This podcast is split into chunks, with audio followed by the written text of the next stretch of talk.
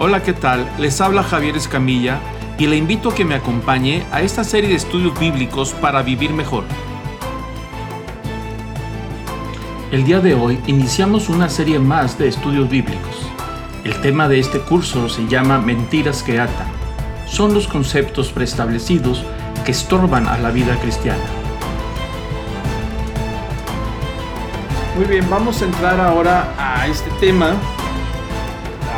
no hay perdón para mí. Es básicamente un tema donde que, se habla sobre ese tema tan especial sobre la culpa. Ah, hay personas que a veces cuesta un poquito aceptar la gracia como la salvación es un asunto de gracia, no es algo que nosotros compramos, sino es algo que se da, es un regalo de parte de Dios. Y estamos acostumbrados a que algo que no nos cuesta no lo valoramos. ¿Se acuerdan que a veces nos pueden dar hasta clases gratis o cursos gratis? Y como no nos cuesta, pues eh, a veces iniciamos y nos vamos olvidando con el tiempo y no le damos importancia porque no tiene un costo. Pero cuando nos cuesta le dedicamos más tiempo. Bueno, estamos acostumbrados a este tipo de cosas. El perdón de Dios, la salvación. Cuando decimos que no nos cuesta, no quiere decir que no le costó a alguien a veces decimos que es gratis, no es gratis, tiene un costo, pero alguien lo pagó por nosotros. Y en este caso el, el perdón que Jesús ejerce en la cruz es un perdón amplio para todos los que quieran ah, confiar en Él a través de esa sangre que hemos hablado, que nos limpia de toda maldad y que nos quita toda enfermedad. Bueno, como es un asunto de gracia y el tema tiene que ver con, con que es un regalo, a veces nos cuesta aceptar que ese perdón es completo y auténtico, o al menos que no demanda algo de nosotros. Y con el tiempo nos hemos acostumbrado a querer pagar algo cuando hicimos una ofensa a Dios y queremos hacer una manda o queremos decirle, Señor, si, si tú me perdonas, yo te prometo hacer esto y esto y lo otro. Bueno, no podemos agregarle más. el precio está pagado en la cruz con la sangre de Cristo pero hay ocasiones en donde nos cuesta aceptar el perdón. Ah, Dios nos perdona, pero a veces nosotros no nos perdonamos a nosotros mismos, ¿no? Y, a veces nos sentimos que hemos sido tan mal en, nuestro trato con Dios, en los tratos hacia los demás, que hemos, cometido una serie de, situaciones que nos, nos ha llevado a pensar que tal vez Dios no nos pueda perdonar. ¿Hasta dónde alcanza el perdón de Dios? Recuerdo que había un canto, todavía existe ese canto, pero de, muy joven lo escuchábamos. Es un canto que lo usaban mucho para los niños y decía, el amor de Dios eh, es tan grande que no puedes estar fuera de él. Es tan alto que no puedes estar arriba de él. Es tan ancho que no puedes estar abajo de él. Es decir, el amor de Dios, que es lo que motivó a que a, Cristo muriera en la cruz para salvarnos, dice, nadie queda fuera. Y ahí es donde nosotros a veces batallamos cuando creemos que, Dios nos perdona, pero nos condiciona. O sí te perdono, pero ah, tienes que hacer esto, tienes que cumplir con lo otro, tienes que leer la Biblia, tienes que ir a la iglesia y entonces te perdono. Bueno, no, no, no se maneja así de esa manera. Pero bueno, vamos a entrar al tema, que es el, el tema número nueve, donde Dios no perdonará a alguien como yo. Esa es, una mentira que se ha extendido. Acuérdense que todos estos temas son mentiras que se han establecido o ideas equivocadas sobre que dominan nuestra manera de vivir y no tiene ningún fundamento. Está basado en el engaño y no basado en los principios de Dios. Y aquí tenemos otro caso de una mentira o un engaño cuando se ha extendido la idea de que Dios no me puede perdonar o Dios no perdona a alguien así como yo por todo lo que he hecho, por todo lo que me he portado. E inicia el estudio ahí en el recuadro, donde hay, ah, nos pregunta que esas tres frases si son verdaderas o son, falsas. Son frases muy comunes que escuchamos y una de ellas dice, hay muchos pecados que Dios no está dispuesto a perdonar. hay gente que lo cree y lo dice, dice, hay pecados que Dios no puede perdonar. ¿Es verdad o es mentira? Bueno, no, es una mentira. Dios perdona, solamente existe un pecado que se llama el pecado de la blasfemia contra el Espíritu Santo. Pero ese es otro tema. pero en general Dios perdona nuestros pecados. La segunda frase o la segundo eh, renglón dice, aunque yo he confesado mis pecados, sigo sintiéndome mal, Dios no me ha perdonado. Bueno, y aquí entra el segundo factor que vale la pena reflexionar un poco. Sí, creo que Dios me ha perdonado, pero yo todavía me siento culpable. Bueno, eso quiere decir que nosotros no hemos aceptado su perdón.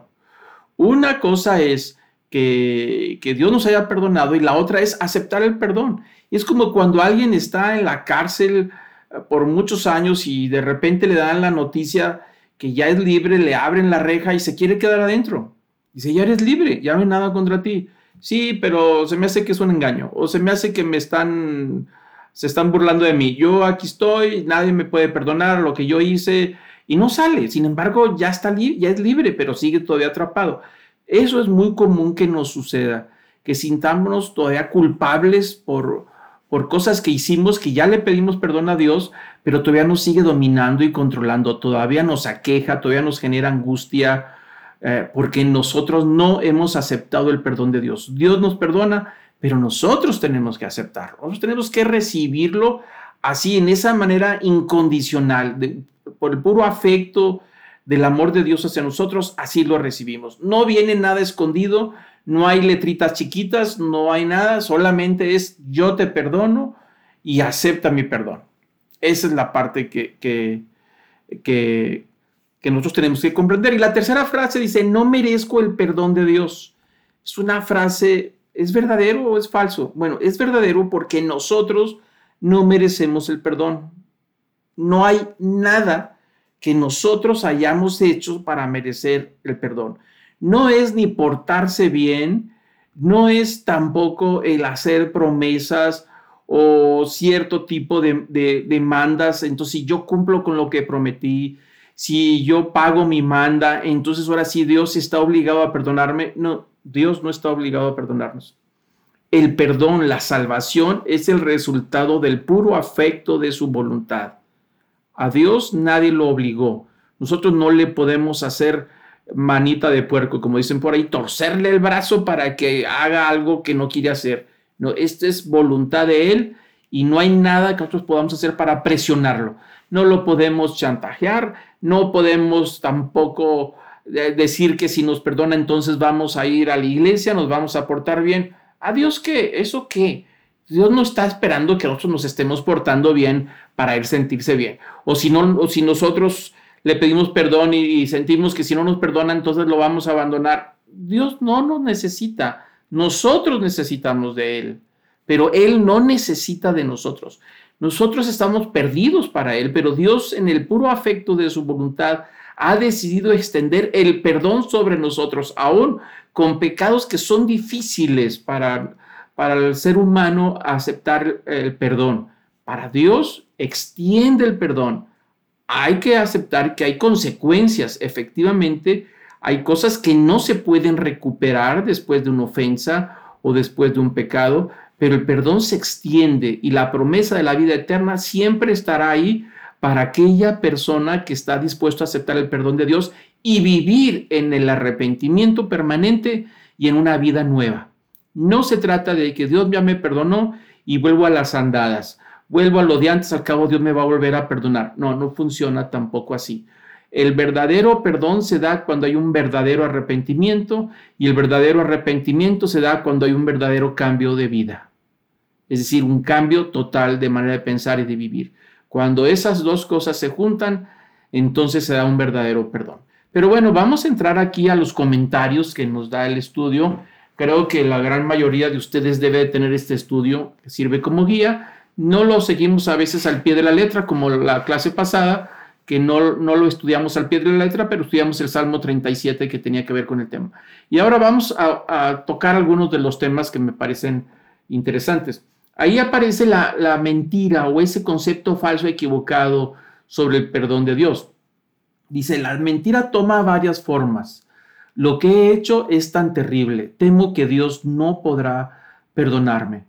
Tengo demasiados defectos. No soy digno. ¿Cómo puede Dios amar a alguien como yo? Temo que soy un caso perdido. Dios me ha dado oportunidades y no he sabido aprovecharlas. No sé si me dará otra oportunidad. Bueno, eso y más viene acompañado cuando nosotros tomamos conciencia de un pecado o de pecado. Y ese, esa conciencia de pecado nos lleva a una culpa. La culpa es la señal que nosotros tenemos de que algo anda mal. La culpa, eso que sentimos, que nos hace sentir mal, es la, el, vamos a decir, es la advertencia como los vehículos, los aviones o todos aquellos vehículos que tienen una alarma que empieza a encenderse en rojo y que dice vaya lo más pronto posible a un centro de servicio. Bueno, eso es lo que sucede dentro de nosotros. A veces en el automóvil aparece esa señal que vayamos con, al centro de servicio para que veamos qué es lo que está sucediendo, pero no le hacemos caso porque decimos no tiene nada y nos acostumbramos a estarlo viendo todos los días, es esa señal de alarma que dice que algo anda mal con el vehículo. Y si no le hacemos caso, pasan los días, pasan las semanas, pasan los meses y de repente nos deja tirados en la calle. ¿El error de quién fue? Nuestro. La advertencia ahí estaba. Bueno, a veces nosotros queremos apagar nuestra conciencia para no sentir nada, para no sentir culpabilidad. Y lo hemos platicado varias veces en esta clase que a veces la culpa queremos extenderla con otros para no sentir el peso sobre nosotros mismos de lo que hemos hecho. A veces hacemos cosas en equipo, en grupo o en masa y diluimos la culpa. No es lo mismo que si yo soy el único culpable o si somos dos los culpables, nos repartimos la culpa 50 y 50. Pero si son 10 los culpables, bueno, pues nos toca ahí una décima parte cada uno. Pero si son 100 o son 1000, se va diluyendo la culpa. Pero si son 5 mil, 50 mil, un millón de personas, 2 millones, 50 millones, si es todos, entonces la culpa ya ni se siente. Porque está tan diluida que todos lo hacemos y lo hacemos mal y sabemos que es pecado, pero llega un momento en que ya no lo consideramos como pecado porque está bien diluido y la sociedad lo practica y entonces ya no sentimos nada. Y pensamos y llegamos a creer que porque ya no sentimos nada, entonces no estamos haciendo nada mal. Bueno, la realidad es que pecado es pecado, lo sintamos o no lo sintamos. Pero cuando hay en, la persona un deseo de, o una búsqueda de, Dios, llega, lo primero que llega es, es tomar conciencia de la, nuestra maldad. Y al tomar conciencia de nuestra maldad, empezamos a sentir el peso de la culpa. No hay nada que nosotros podamos quitar de la culpa, aunque en la modernidad, la sociología, la psicoespiritualidad, muchos de los psicólogos tratan las culpas de las personas cuando a veces hemos cometido alguna desgracia contra alguien y no logramos perdonarnos y no aceptamos el perdón de Dios y vamos a ver un psicólogo porque queremos que nos ayude. Y lo que hace la psicología ahora es pues no juzgar a nadie, solamente tratar de diluir la culpa, el manejo de la culpa. Y hay toda una serie de terapias para que maneje la culpa y desaparezca. Bueno, este es a nivel humano. A nivel espiritual, nadie nos puede quitar la culpa. Espiritualmente ahí está. Nosotros cometimos el pecado, somos responsables delante de Dios sin escape. Podemos diluir la culpa, pero seguimos siendo culpables delante de Dios aunque desaparezcamos los sentimientos que nos hacen sentir mal, delante de Dios seguimos siendo culpables. Esa parte espiritual ahí estará presente. Los daños del pecado, los efectos del pecado, no dependen de las emociones o de los sentimientos, aunque en alguna vez está conectado hacia la culpa. Pero la culpa no desaparece más que a través del perdón. Es la gran maravilla que Dios tiene cuando nos ha perdonado, nos quita los efectos y las consecuencias de la culpa. Y eso es lo que nosotros tenemos que tratar. Entonces, ¿hasta dónde llega el perdón de Dios? ¿Hasta dónde nosotros podemos ah, este, comprender y estar en paz de que Dios nos ha perdonado? Bueno, vamos a leer algunos de los pasajes de la Escritura para ver qué es lo que nos dice acerca de ese tema. Seguimos con, el, con la lectura. Dice, aquí es donde está la verdad bíblica. Es mentira como muchas personas, es una mezcla de verdad y mentira. Por un lado, la persona está en lo correcto cuando dice que no es digno. Reconoce que todavía peca y no se siente digno del perdón de Dios. El problema es que ha llegado a creer que no hay remedio para sus pecados. ¿Por qué? tal vez porque los pecados son demasiados, o porque ha repetido lo mismo muchas veces, o porque se siente imposibilidad, imposibilitado de vencer sus debilidades. Esta persona probablemente cree que Dios perdonará a los que pecan menos, pero no a él o a ella. Y ahí está parte de nuestros errores. Pensamos que, que Dios perdona solamente en aquellos pecados ligeros que no tienen tanto peso. Y dice, Dios no puede perdonarme. Dios no, todo el daño que he hecho, no hay perdón para mí. Bueno, la verdad es que Dios nos conoce y sabe de lo que somos capaces. Conoce perfectamente nuestra maldad, que todos la tenemos dentro, todos. No hay bueno ninguno, ninguno somos buenos. Todos tenemos la capacidad para el pecado, la capacidad para hacer daño a otros, para hacernos daños a nosotros mismos.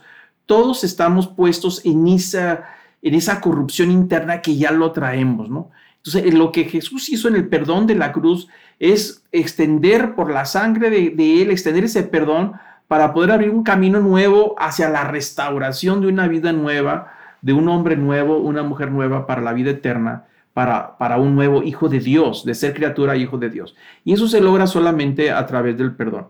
Pero bueno, vamos a ver qué nos dice la escritura ah, acerca de cómo funciona este tema del, del engaño. Apocalipsis capítulo 12, versículo 9 y 10, ah, describe una de las tácticas principales de Satanás.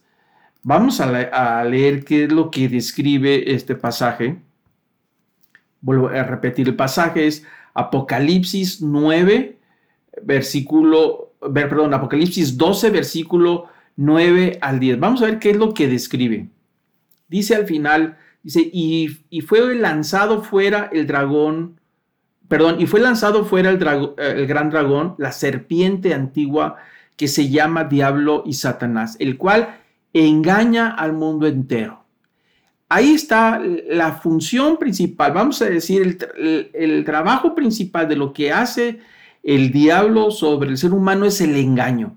De hecho, la palabra diablo significa engañador, el mentiroso. Es decir, es su especialidad el mentir, es su especialidad engañar, hacer las triquiñuelas, hacer pensar que no está haciendo nada. Uno de los problemas en nuestra sociedad es que la gente no siente que está haciendo algo malo o no sentimos, porque la sociedad ha establecido sus propias reglas y muchas veces de esas reglas que antes se consideraban que eran en contra de los principios de Dios, ahora es aceptado y la sociedad la acepta y sin embargo nadie siente que está haciendo un daño. Bueno, este es parte del engaño de lo que Satanás está haciendo. Dice que su función, ese gran engañador, engaña a quién? A todo el mundo en general. Nadie escapamos de ese engaño. Tiene todas las mañas para hacerse a, que no está presente y que lo que estamos haciendo no tiene nada de malo. Dice que ese engañador al final de los tiempos va a ser arrojado y todos sus espíritus también fueron arrojados con él a ese lago de fuego. El versículo 10 dice, entonces oí una gran voz del cielo que decía, Ahora ha venido la salvación, el poder, el reino de nuestro Dios y la autoridad de su Cristo, porque ha sido lanzado fuera el acusador de nuestros hermanos, el que los acusaba delante de nuestro Dios día y noche. Bueno, ahí está la función de engañador del diablo, pero también tiene otra función que es acusador. ¿Qué es el acusador? El que todo el tiempo nos está diciendo lo culpable y que no merecemos nada. Tú lo hiciste y no mereces, no hay amor para ti. Es el que usa la culpa para poder llevarnos a una situación de depresión, de tristeza, mala vida, porque hay tristeza que ayuda al arrepentimiento, pero hay otra tristeza que lleva a la desgracia. Él lo usa para estar constantemente diciendo que nosotros no merecemos nada, y, al rato ahí anda el diablo metiéndonos ideas, diciendo, mira nada más, ahora sí andas muy santito después de todo lo que haces, después de todo lo que piensas, ahora sí andas con la Biblia y estudiando la Biblia. Bueno, es el acusador. Y también tiene que ver con el juicio final. Cuando llegue el día del juicio, cuando todos nos vamos a presentar ante el gran trono blanco, allá en el juicio final, ¿quién es el que nos va a acusar?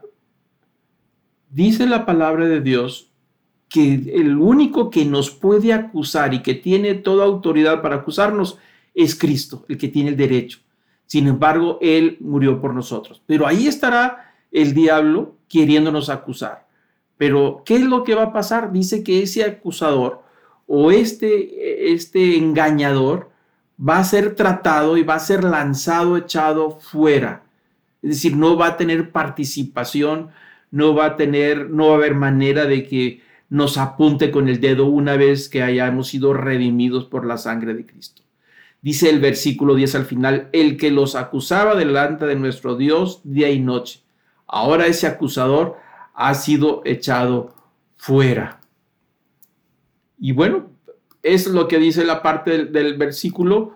El, comentario nos sigue insistiendo y nos dice, que él, llama a dice, dice la parte del versículo que él es el engañador y por supuesto el acusador. Aunque no logra engañar a Dios, sí nos puede convencer a nosotros de sus mentiras. Tiene razón, hemos pecado, pero miente al decir que nuestros pecados son demasiados para ser perdonados.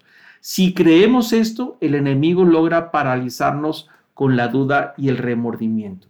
Y ahí está la primera parte. Una vez que nosotros hemos llegado a los pies de Cristo, nos hemos arrodillado, hemos pedido perdón, debemos de confiar, creer por fe que Él nos ha perdonado de todos los pecados.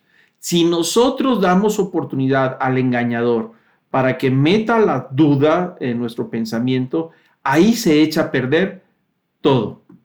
Si entra el remordimiento, si entra la culpabilidad, decimos, sí, Dios me perdonó, pero yo todavía tengo que pagar por mis pecados, entonces ahí no hemos recibido el perdón.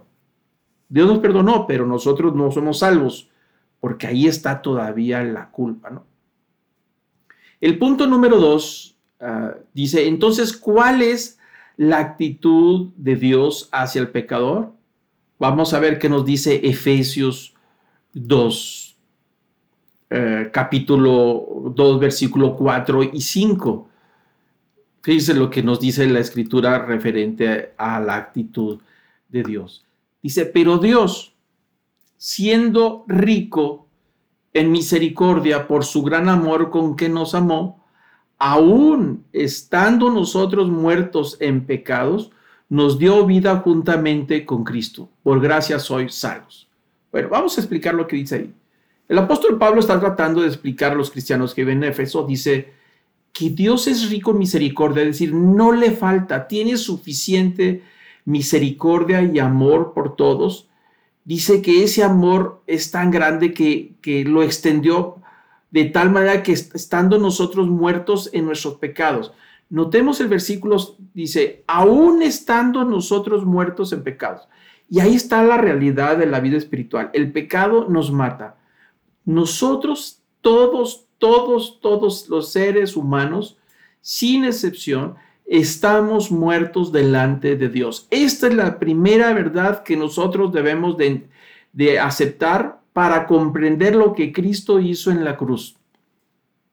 Todos, sin excepción, creyentes o no creyentes, de los que nacieron, de los que nacen, de los que van a nacer, todos estamos muertos delante de Dios. Y los muertos no responden. Los muertos no oyen. Le hablas y no responde. Eso quiere decir que la naturaleza humana no responde a lo que Dios quiere hacer.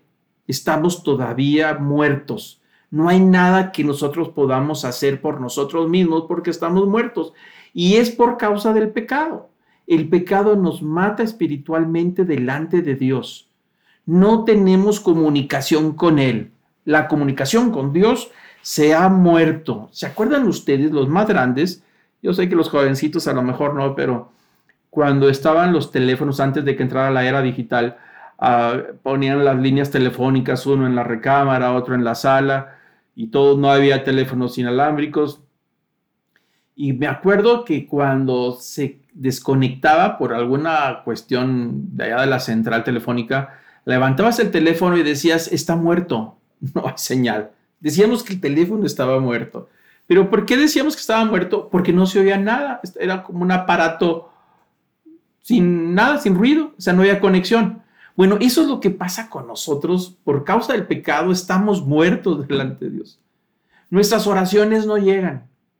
La persona podrá ponerse de cabeza, ir a bailar a chalma si quiere, y puede hacer las promesas que quiere, irse de rodillas a donde quiera y portarse bien y tratar de convencer a Dios. Si no hay arrepentimiento, si no hay una convicción de pecado y si no vamos a los pies de Cristo para perdón de los pecados, seguimos muertos y nuestras palabras y nuestras oraciones no pasan del techo, no llegan, porque estamos muertos para delante de Dios. Por eso dice el versículo cuarto, el versículo 4 de este pasaje, dice, fíjense nada más, dice el apóstol Pablo, pónganse a pensar lo que es Dios, tiene tanta misericordia que el amor de Dios es tan grande por ustedes que estando muertos, dio, dice, estando muertos, nos dio vida juntamente con Cristo.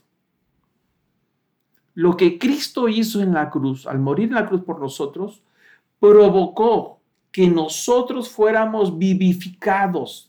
Es decir, el cuerpo respondiera a vida, poder ahora, a partir de lo que Cristo hizo en la cruz por nosotros a través del perdón, nos revivió, vamos a decir, nos resucitó espiritualmente y ahora en esa resurrección espiritual de ser vivificados en Cristo, ya podemos tener una relación con Dios. Ya escuchamos a Dios, Dios escucha nuestras oraciones, pero solamente para aquellos que han sido traídos de la muerte espiritual a la vida espiritual. Por eso dice, aún estando muertos en pecados, nos dio vida juntamente con Cristo. Cuando dice juntamente con Él, quiere decir que al momento en que Cristo murió en la cruz, nosotros murimos con Él. Dice el apóstol Pablo, nosotros estamos muertos y crucificados con Cristo. Y al momento en que Jesús resucitó entre los muertos, nosotros resucitamos espiritualmente a esta nueva vida y a la vida eterna. Ahora sí, nosotros estamos en conexión con Dios y nuestras oraciones son escuchadas porque hay un hay una vía espiritual, hay una comunicación espiritual que se dio por Cristo en la cruz a través del perdón. Y dice el versículo 5 al final, dice, por gracia sois salvos. Es decir, esto que le sucedió a ustedes de ser resucitados espiritualmente es un asunto de gracia. Fueron salvados por gracia. No fue de otra manera, no fue por algo que ustedes lograron, algo que ustedes hicieron. Entonces, ¿cuál es la actitud de Dios para el pecador? De amor. La, actitud de Dios de misericordia. Dice, Dios es rico en misericordia, aún estando muertos, eh, nos dio vida.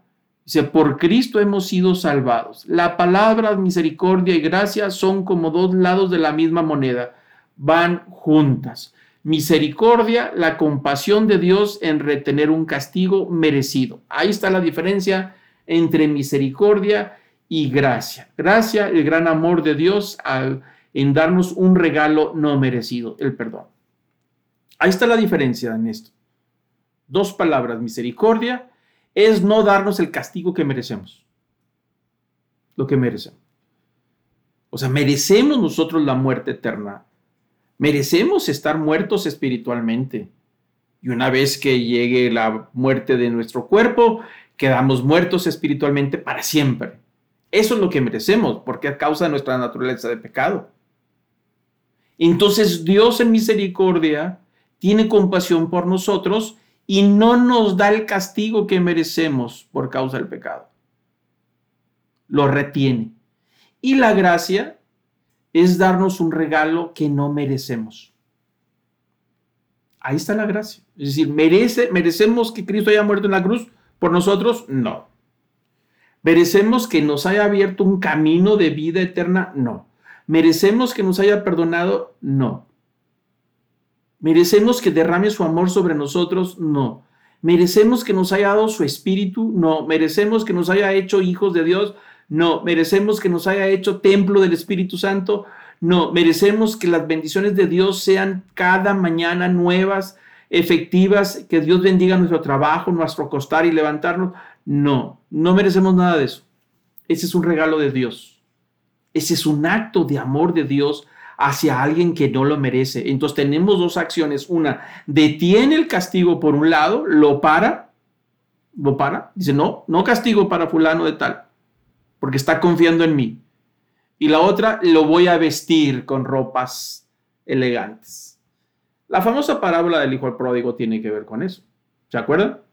El hijo pródigo se fue, avergonzó a su padre, se fue muy lejos donde nadie lo conocía, se acabó toda la herencia y luego empezó a trabajar cada vez más y mal, entró en un torbellino que se iba hundiendo cada vez más y quedó todo flamélico, flaco, todo entrepelado, quedó acabado y se fue a la casa de su padre a pedirle perdón. Merecía que lo, que el padre hizo por él, de, abrazarlo y besarlo, perdonarlo. No, no, no lo merecía.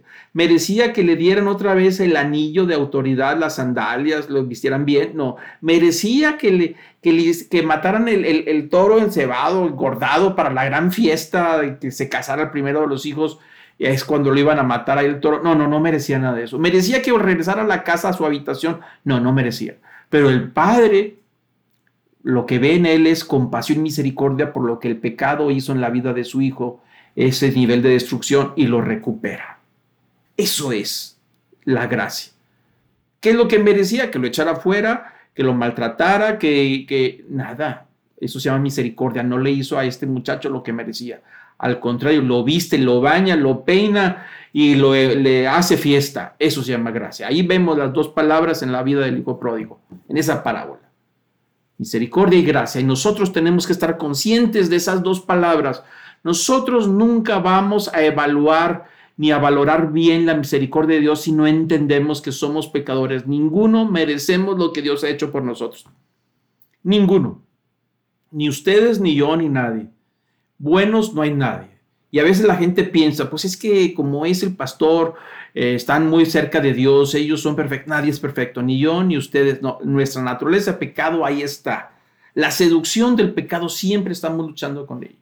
Toda nuestra naturaleza ahí está, pero estamos, eh, por pura misericordia de Dios, nos da sus bendiciones cada mañana.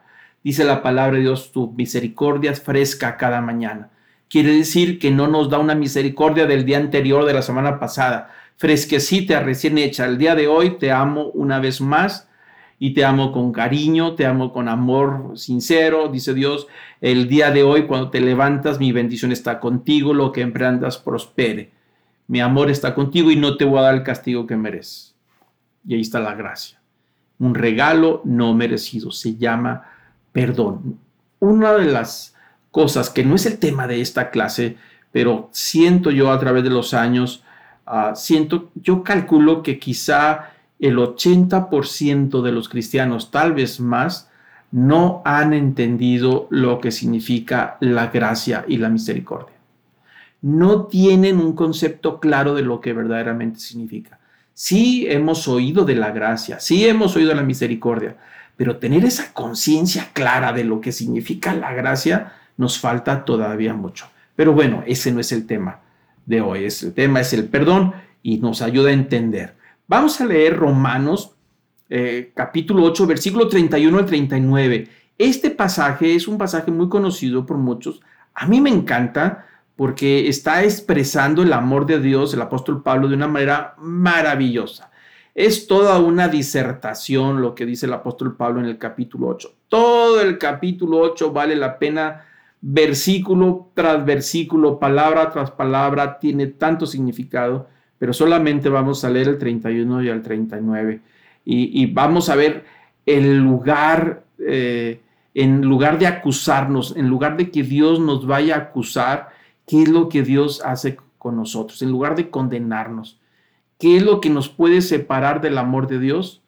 Ahí vale la pena leer este pasaje y, Permítanme un segundo, lo vamos aquí a acomodar y yo le voy a invitar a que me acompañe a leer este pasaje. Si usted tiene su Biblia a su mano, le invito a que subraye ciertas palabras de lo que eh, el apóstol Pablo está tratando de decir. Desde el, desde el principio del capítulo 8, es impresionante todo esto, inicia el versículo 1, dice, ahora pues ninguna condenación hay para los que están en Cristo Jesús.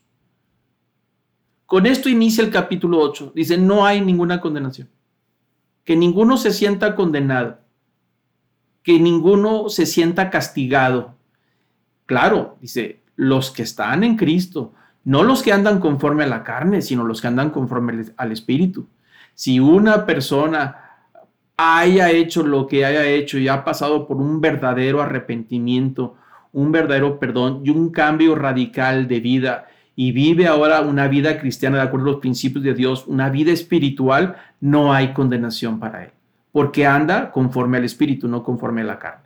Así inicia este capítulo 8 y lo empieza ese versículo que es el número uno, lo, lo empieza a desglosar el apóstol Pablo para explicar esta gran verdad que para el verdadero creyente, el que confía en Dios, no en sus emociones, no, no en, lo, en, la acusación del diablo que está tratando de decirle que no merece nada, sino confiar en, la, en lo que Cristo hizo en la cruz, ahí dice, para él no hay esta condenación. Y él empieza a explicar por qué razón no hay esa condenación y dice todo lo que Dios hizo por nosotros, todo lo describe en este hermoso capítulo, eh, eh, detalle por detalle, pero yo me voy a concentrar en el versículo 31 en adelante, donde dice, dice el apóstol Pablo después de esta gran explicación, dice, ¿qué vamos a decir a todo esto? Todo esto significa todo lo que él ha estado escribiendo en el capítulo 8, del versículo 1 hasta el versículo 30. Toda esa explicación. Dice, ¿qué es lo que vamos a decir a todo esto? Y empieza a resumir. Si Dios es por nosotros, ¿quién contra nosotros?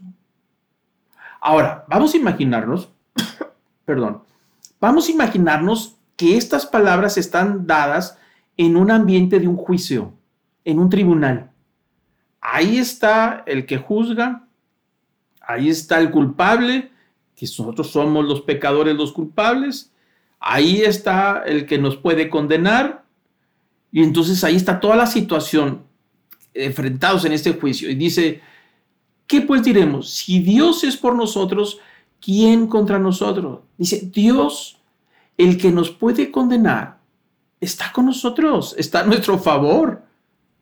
Dice, por eso la persona no debe de estar viviendo en condenación todo el tiempo, porque el que lo puede condenar es el que está a su favor, es el que lo ha perdonado. Está a su favor. Nosotros no podemos estar diciendo, es que yo todo lo que hice, sí, por eso ya te perdoné. Sí, pero yo ya te estoy defendiendo, inclusive te estoy, no nada más te perdoné, te estoy defendiendo. Y el apóstol Pablo quiere decir en el versículo 32, para expresar por qué Dios está de nuestro lado, dice, Él que no escatimó ni a su propio Hijo, sino que lo entregó por todos nosotros, ¿cómo no nos dará también con Él todas las cosas? Dice el apóstol Pablo, ponte a pensar un poquito. Dios está a tu favor en el día del juicio. Y para darte cuenta de que está a tu favor, dice, ni siquiera escatimó a su propio hijo. Vamos a decir escatimar, la palabra es conocida, pero significa cuando dice el, padre, cuando el hijo está enfermo y dice el doctor, pues este es el diagnóstico, doctor, lo que sea necesario para salvar a mi hijo. No escatime, por favor, en costo, lo que sea, tráigase los especialistas de donde quiera traerlo, el equipo que sea necesario, si no tengo los recursos, vendo mi casa, vendo mi automóvil, vendo lo que tenga que ver, vendo mi propia vida con tal de rescatar a mi hijo. Bueno, esa es la idea del apóstol Pablo quiere transmitirnos acerca del, del perdón, para que nosotros no nos sintamos culpables en el día del juicio. Dios, tu creador, el que te condena, el que te puede condenar, es el que no escatimó para poder recuperarte y restaurarte. Y no escatimó ni siquiera a su propio hijo, lo puso para poder recuperarte. Lo entregó por todos nosotros. Dice, si no escatimó en su propio Hijo, ¿cómo no nos dará también con Él, o sea, es decir, con Cristo, todas las cosas? Si no se lo reservó, ¿cuánto nos ama Dios? ¿Cuánta misericordia hay? ¿Cuánta gracia hay? ¿De qué tamaño es el amor de Dios? ¿Qué tan ancho es? ¿Habrá alguna persona que quede fuera del amor de Dios? ¿Habrá alguien? Dice, no hay nadie. Nadie puede escapar del amor de Dios. Dice, porque no escatimó ni a su propio Hijo para recuperarnos. Si no lo hizo, ¿cómo no nos va a dar todas las cosas en Cristo? Dice el apóstol Pablo, reflexionemos, meditemos y no vivamos bajo condenación o culpabilidad. Versículo 33. Dice, hace la, otra pregunta interesante, porque hace muchas preguntas reflexivas, retrospectivas, para llevarnos a esa reflexión. Dice el apóstol Pablo, ¿quién acusará a los escogidos de Dios si Dios es el que justifica? Note usted la palabra. Él hace la pregunta, la suelta al aire. A ver, pensemos. ¿Quién es el que va a eh, acusar? A los que Dios eligió a los que Dios seleccionó, porque estos elegidos depositaron la fe en, su Hijo que fue entregado en la cruz para recuperarlos. Todos aquellos que pusieron la fe y le creyeron a Jesús, creyeron sus palabras y entregaron su vida en Él, esos que confiaron en Él se llaman escogidos. Dice Pablo, ¿quién los va a acusar a estos escogidos? ¿Quién? Nadie. Dios es el que los puede acusar. Dios es el que justifica. ¿Quién los va a escoger? A los seleccionados de Dios. Nadie, porque Dios es el que, los justificó, fue el que los rescató. Y viene la siguiente pregunta, el versículo 34. Entonces, ¿quién los va a condenar a estos escogidos? Dice el apóstol Pablo, pensemos, ¿quién es el que los va a condenar? Cristo es el que murió más aún, el que también resucitó, el que además está a la diestra de Dios y que además intercede por nosotros. Ahí está el escenario. Dios no nos va a acusar porque hemos sido cubiertos por la sangre de Cristo. Confiamos en el perdón por lo que Cristo hizo por nosotros, entonces Dios no nos va a acusar. Y entonces dice, ¿y habrá la condenación? Dice, ¿cómo? ¿Quién nos va a condenar? Cristo murió. Dice, y aún así también resucitó como garantía del perdón. Y que además de resucitado ahora está sentado a la diestra de Dios y está intercediendo por nosotros. Ahí estamos. Javier Escamilla, ahí en el juicio. A ver, ¿por qué razón? Es que yo, yo soy pecador, sí. ¿Merezco el perdón? No, no lo merezco. ¿Merezco? No, no, no lo merezco. Pero ahí va a estar mi Salvador, que es Cristo, que confío en su sangre, en el perdón. Dice que Él va a estar intercediendo por mí y por usted. Aunque nuestros pecados no nos hayan permitido creer que exista un perdón de tal magnitud. Pero existe. Tan es así que alguien dio la vida. No es un perdón de sentimental, de que yo te perdono y no me cuesta nada. No, te perdono y me va a costar la vida me cuesta la vida para que a ti nadie te condene, para que pagues el precio. Y dice que Jesús es el que va a estar intercediendo por nosotros. ¿Quién es el que va a interceder? ¿La mamá de Jesús? No. ¿Los apóstoles? No. ¿Alguna persona de la historia que vivió muy bien ejemplarmente como cristiano? No. Nadie, por más buena persona que haya sido y por más santa que haya sido, tiene la capacidad de interceder por mí. El único que va a estar intercediendo el día del juicio es Jesús. Ahí lo dice el apóstol Pablo. Él va a estar intercediendo por nosotros. Nadie más. Nadie puede. Porque es el único que tiene autoridad. Porque todos los demás estamos sujetos a juicio. Todos, sin excepción. Y sigue diciendo el versículo 35. Otra pregunta. Dice, bueno, si no hay nadie quien te acuse, si no hay nadie quien te condene, y hace la pregunta, entonces, ¿quién nos va a separar del amor de Cristo? Es decir, de este que nos está intercediendo, que nos está cuidando y que nos ha rescatado, nos ha dado su, amor. ¿Hay algo que nos puede separar de eso? La intención del apóstol Pablo en el versículo 31, 35 es proveer seguridad. Seguridad de salvación, seguridad de perdón. Es traernos paz y tranquilidad. Nosotros no podemos agregarle nada a, la salvación. Nosotros no podemos hacer nada para que nos perdone, ni dando limosnas, ni ah, portándonos bien. Nada de eso colabora para pagar la salvación. Si nosotros hacemos algo es resultado de la gratitud de Dios. Pero lo que Él hizo, nada más Él lo puede hacer. Y entonces dice, hay algo que nos va a separar de ese amor que nos salvó que nos perdonó, de ese amor que nos ha restaurado, que nos ha dado una vida nueva, que nos ha dado su espíritu, de ese amor que nos convirtió de criaturas de Dios en hijos de Dios, porque éramos su criaturas, pero ahora somos hijos de Dios y disfrutamos de las bendiciones de estar en la presencia de Dios, de disfrutar de estar en la casa de Dios, de todos sus beneficios y de que ahora el Padre me puede escuchar en mis oraciones. Ese es uno de los grandes privilegios alcanzados por Cristo en la cruz, no por mí. Bueno, eso se llama amor de Cristo. ¿Hay algo que me pueda separar de Él? ¿Me va a dar miedo que me separe? No hay nada. Dice el apóstol Pablo, la tribulación te va a separar de ese amor que te salvó y te perdonó. O cualquier cosa que te lleva a la angustia, a la desesperación, el futuro que te angustia o, la falta de perdón, ¿te puede eso separar? No, no te puede separar. La persecución, sufrir persecución, de tal manera que te persiguen por ser cristiano. Alguien puede decir, pero ¿cómo? Bueno, sí, Sucede en nuestro país. Yo a las comunidades donde vamos, hay persecución, hay gente que pierde terrenos que son ejidales, heredados de sus abuelos, lo pierden al momento que son seguidores de Jesús. En este país, gente ha sido encarcelada por ser cristianos. Gente que yo conozco, literalmente, me lo han dicho de carne propia, les han puesto una soga eh, en el, en el cuello, ahí en la plaza principal, puesto los pies en un banquito y les tiran y le dice, si no te arrepientes y firmas un documento donde renuncias a tu fe evangélica, nosotros no te vamos a soltar. Ahí sucede en nuestros días. El año pasado, antepasado, hace 5, hace 10, todo el tiempo sucede en este país y en otros países.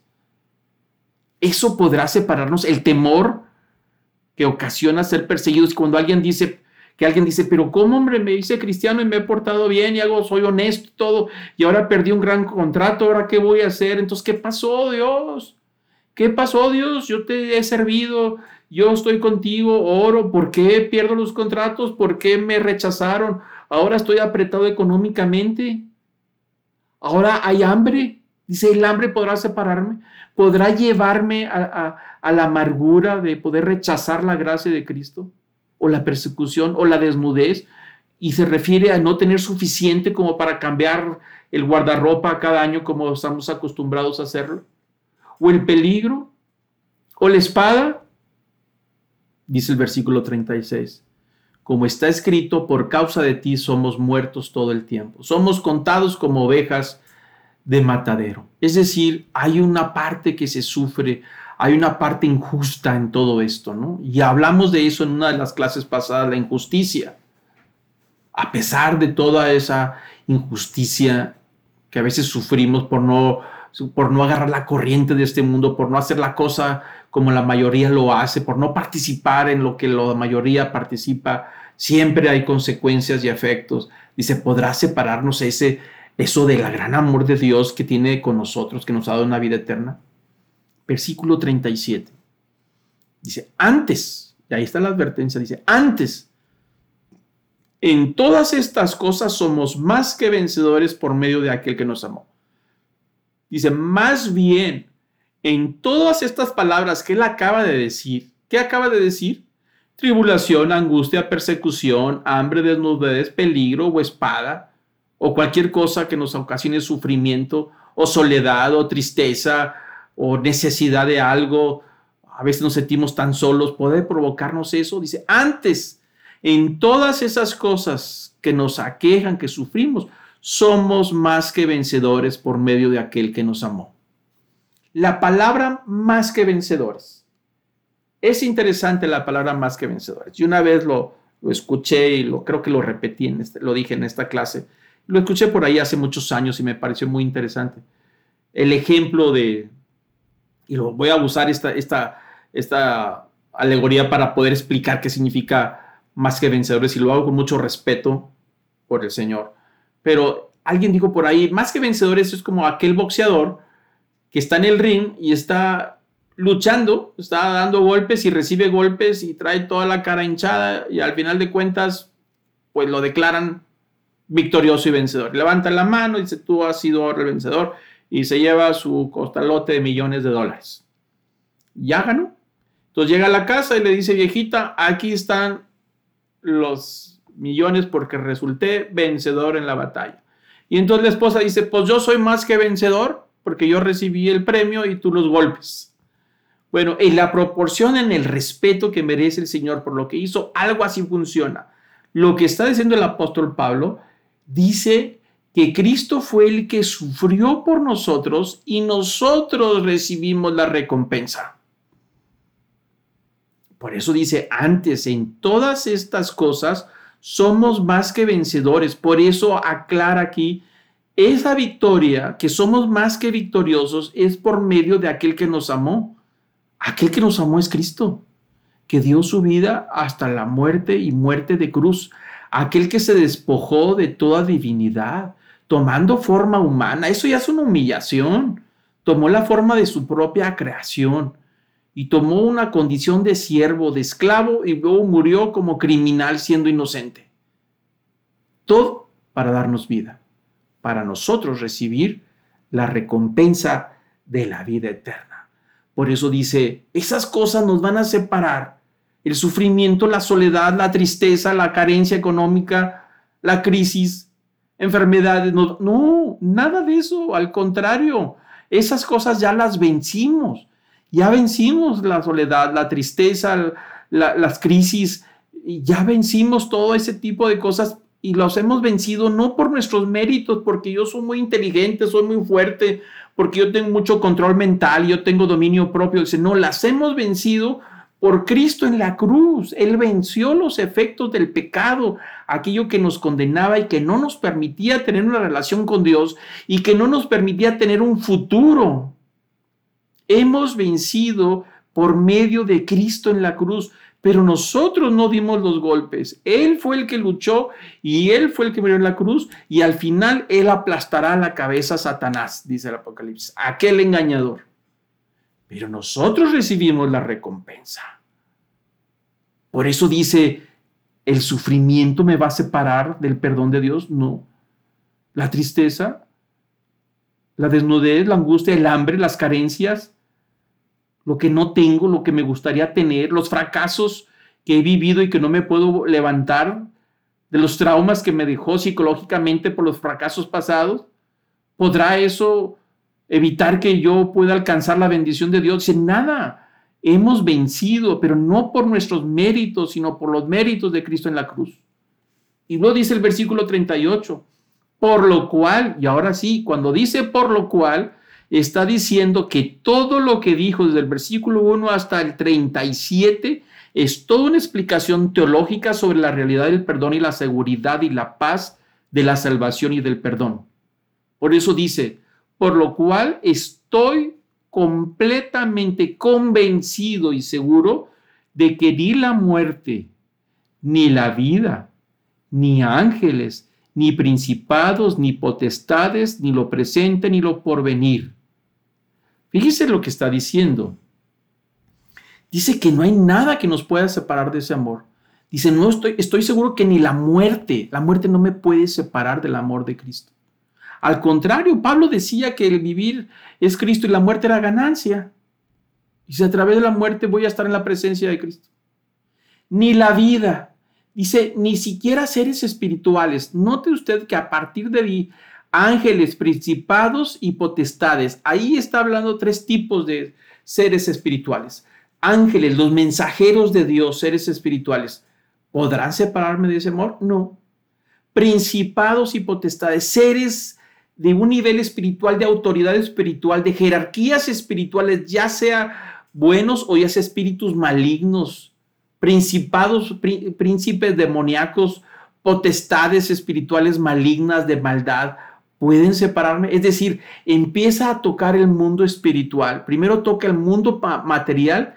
El mayor de, de los dolores es la muerte la vida del mundo espiritual dice, no me puede separar. Ahora sigue el mundo espiritual, ángeles, principados, potestades, tampoco me puede separar. Y se va más lejos todavía. Y dice, bueno, si no hay nada en ese escaneo de buscar algo que pueda separarnos del perdón de Dios, dice, ni lo presente ni lo porvenir. Después de irse del mundo espiritual, se va a si hay algo en este mundo presente. ¿Existirá algo que me separe del perdón de Dios? Bueno, no hay entonces en el futuro podrá haber algo nuevo que exista, que no existe ahorita, pero que va a existir en un futuro, que sí me pueda separar del amor de Dios. Tampoco hay en el futuro. Dice, en el futuro no hay nada que nos vaya a separar del amor de Dios. Y luego pasa el 39 y sigue escaneando él, investigando si hay algo que nos separa del amor. Dice, ni lo alto ni lo profundo. Cuando dice lo alto al infinito del cosmos, del universo, hacia el último rincón, existirá algo por allá en aquellos mundos que nos pueda separar. Nada. De las profundidades hasta el infierno, el averno hacia la profundidad espiritual, ¿existirá algo ahí? Tampoco. Y luego todavía será mucho más amplio y dice, ni ninguna otra cosa creada. Para asegurarse de que no le queden dudas a todo aquel que ha puesto su confianza en Cristo Jesús y que ha recibido su perdón, el final del versículo, las últimas palabras del capítulo 8, que es toda una exposición para nosotros estar en paz y vivir tranquilos en ese perdón, terminan precisamente con esta palabra. Ninguna cosa creada nos podrá separar del amor de Dios. Y ese amor se alcanza y se logra en Cristo Jesús nuestro Señor.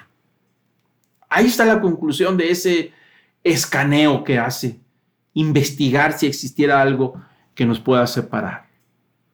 Es decir, una vez que nosotros por fe nos hemos humillado delante de Él en la cruz y nos hemos arrepentido de nuestros pecados y, hemos recibido a Él como Señor y Salvador en un cambio radical de vida, podemos estar en paz y tranquilos de que el Espíritu Santo vive en nosotros y nos da la confianza de que hemos sido perdonados y que nos espera la recompensa y la corona final de los tiempos. En el día del juicio, Dios mismo estará de nuestro lado. En el día del juicio, Cristo mismo estará intercediendo por nosotros.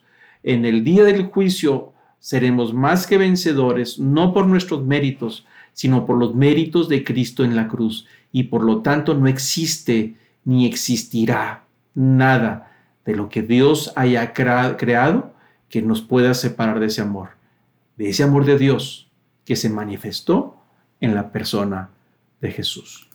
Es una maravilla esta palabra, este es un tesoro. Se lo digo de corazón, léalo, léalo varias veces. Es un tesoro este pasaje, porque hay tanta enseñanza, hay tanto que decir ahí. Entonces, vemos el punto número cuatro. ¿Cuál es el deseo de Dios? ¿Castigar o perdonar? Dios quiere perdonarnos. Dios está a nuestro lado. Quiere perdonarnos y quiere traer paz a nuestras vidas. Dios no está jugando a las escondidas con el creyente. No hay que rogarle para convencerle. Él así lo ha decidido y está deseoso de perdonarnos y de restaurarnos. ¿Qué dice Romanos 5.1, que me parece una buena palabra también que nos, que nos confirma. Dice Romanos 5.1, justificados pues por la fe, tenemos paz para con Dios por medio de Cristo Jesús. Justificados quiere decir que estamos de pie en el día del juicio y que hemos sido declarados justos, no porque somos, sino por la fe. Por lo que Cristo hizo, tenemos ahora paz y tenemos tranquilidad. Y una vez más dice que tenemos paz para con Dios. Dios es el juez. Pero ahora estamos en paz con el juez. El que, el que demanda, el, que dice que, que la paga del pecado es muerte. Pero este juez dice que ahora estamos en paz con él y esa paz la logramos por medio de Cristo Jesús. Y esa paz se logra por la fe no por algo que yo hice, no por algo que yo compré. Esta paz no se puede comprar. Yo no puedo regalar todos mis bienes a los pobres para poder alcanzar la salvación.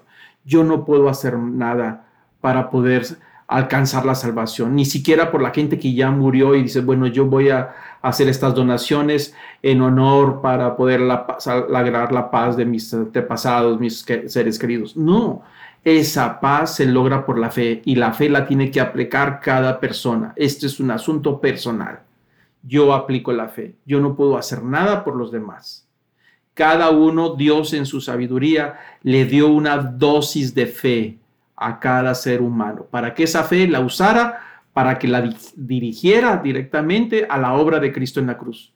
Hay personas que usan la fe para sí mismos, dice yo tengo fe en mí mismo, yo tengo fe en fulano de tal, tengo fe en tal ah, filosofía, tengo fe en tal religión, en tal Dios, puede dirigir la fe a donde quiera. Y mucha gente lo hace. Cree que lo más importante es la fe.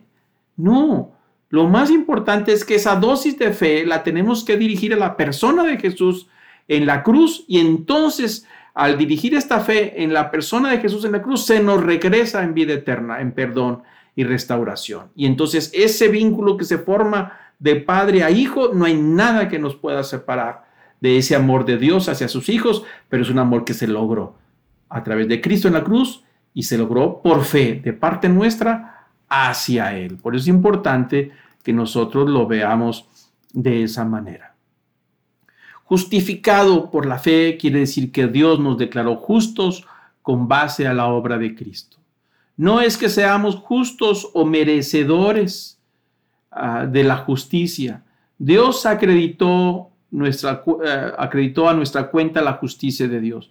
Es un trabajo terminado por Cristo en la cruz, independientemente de nuestra propia justicia.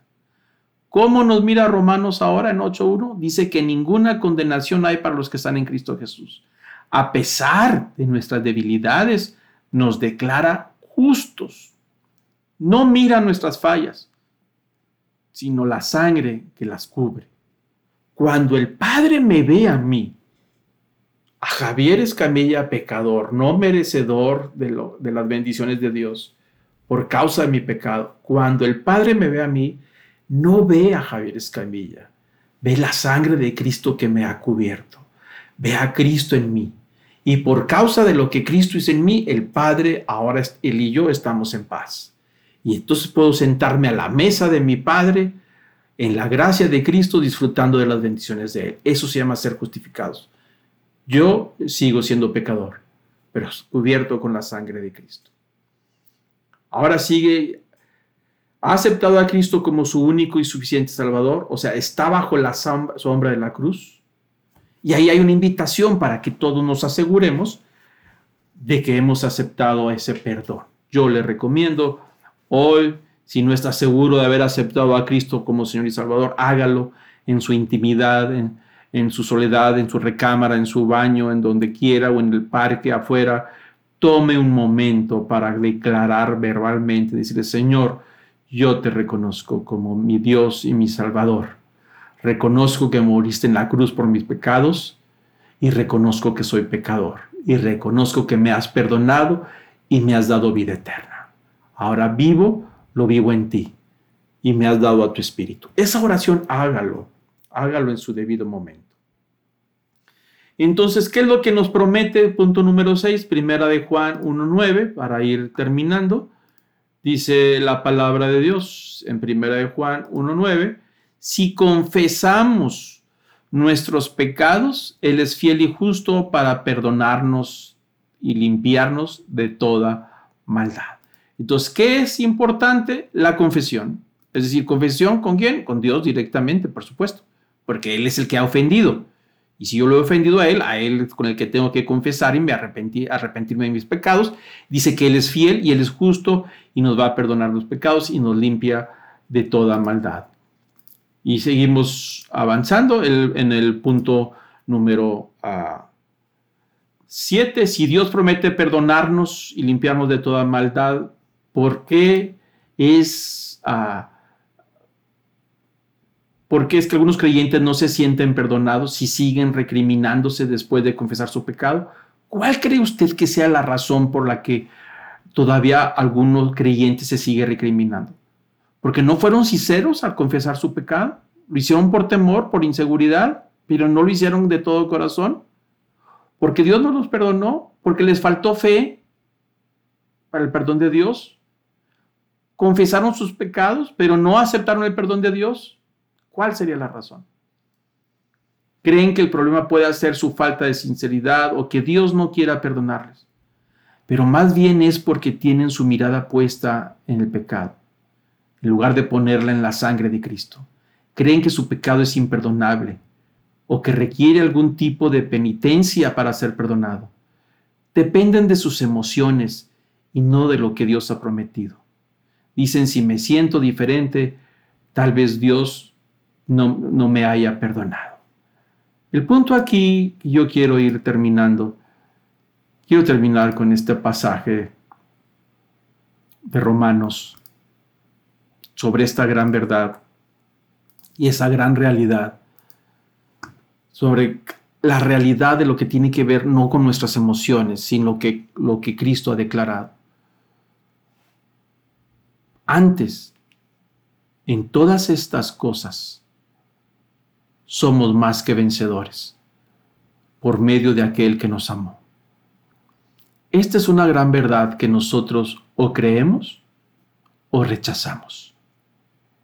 De creer y, de, de aplicarle la fe a esta declaración depende la paz, la tranquilidad y la seguridad del perdón. Si nosotros seguimos siéndonos, sintiéndonos culpables a pesar de que Él nos ha perdonado, quiere decir que entonces nosotros no creemos que seamos más que vencedores. Dice el apóstol Pablo, por lo cual estoy seguro, ahí viene la palabra seguro, ni la muerte, ni la vida, ni ángeles, ni principados, ni potestades, ni lo presente, ni lo porvenir, ni lo alto, ni lo profundo ni ninguna otra cosa creada nos podrá separar del amor de Dios, que es en Cristo Jesús, Señor nuestro. Yo quiero terminar y quiero pedirles a todos que inclinemos nuestro rostro, cerremos nuestros ojos y vamos a hacer una oración para terminar. Amado Señor, Padre, estas palabras que nos has dejado en tu palabra, en tu mensaje, Señor. Quiero pedirte que tu Espíritu Santo las pueda cincelar en nuestro corazón, que queden grabadas en nuestro corazón y en nuestra mente.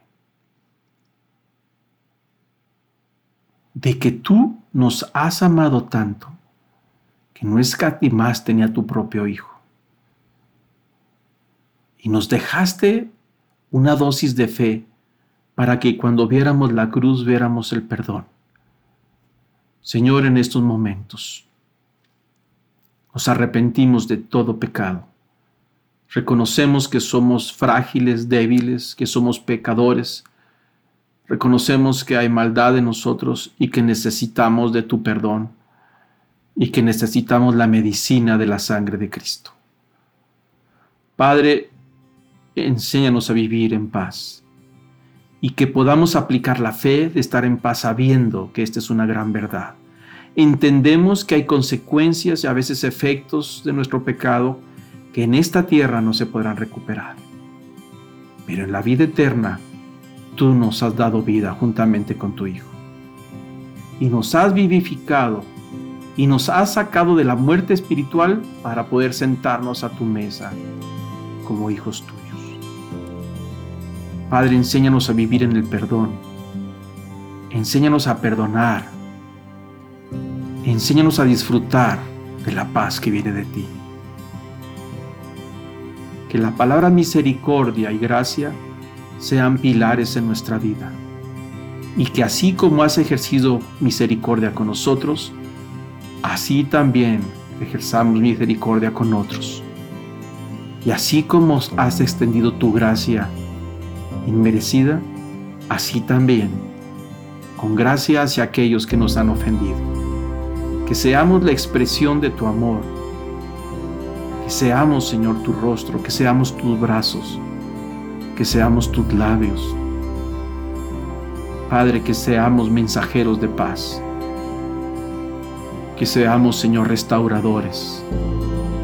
Padre, entregamos a ti nuestra vida y que tu Espíritu nos dé, Señor, más autoridad sobre nuestras debilidades, sobre nuestro carácter, nuestro temperamento. Te lo entregamos. Señor, ayúdanos a construir, no a destruir. Que seamos constructores, que seamos bendición para los que nos rodean. Que podamos, Señor, a tiempo pedir perdón, porque nuestra humanidad causa daño a otros. Perdónanos, Señor, y que podamos perdonar. Recibe, Señor, todo el honor, todo el poder y la majestad y el dominio, la alabanza y la gloria que a ti te pertenecen, la gratitud y la fe que solamente es para ti, por los siglos de los siglos. En el nombre de Cristo Jesús. Amén.